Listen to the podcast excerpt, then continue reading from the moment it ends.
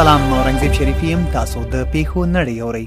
په پغمان کې د دوشنبه په ورځ د ټرافیکي پیښې لامل و کسان مړ او اویا نور ټپيان شوي دي بي بي سي د امریکا د بهرنیو چارو وزارت په کابل کې د تاوتریخوالي او ناامنۍ ډېرېدو د ریپورتونو لا کابل د خپل سفارت هغو ټولو کارکونکو ته چې کولای شي له بل ځای خپل دندې ترسره کړي له افغانستان د وټلو امر کړی دی سی ان ان د امریکا د ناروغیو د کنټرول مرکز یا سی ډي سي د سې شنبه پر ورځ هغه کسانو ته چې د کورونا ضد واکسینونه بشپړ کړي دي یو بل سره ل ماسک پرته د لیدو اجازه ورکړي رويټرز میانمار کې د تایلند پوله ته چیر مد سې شنبه پر ورځ کیرن یاغي ډلې د دغه هیواد پر پوزي پوسټي برید کړی دی الجزیره د غربي افریقا په بورکینا فاسو هیواد کې دوه اسپانوي خبريالان او یو ایرلندي ډایریکټر د دوشنبه پر ورځ په یو کمین کې وژل شوی دی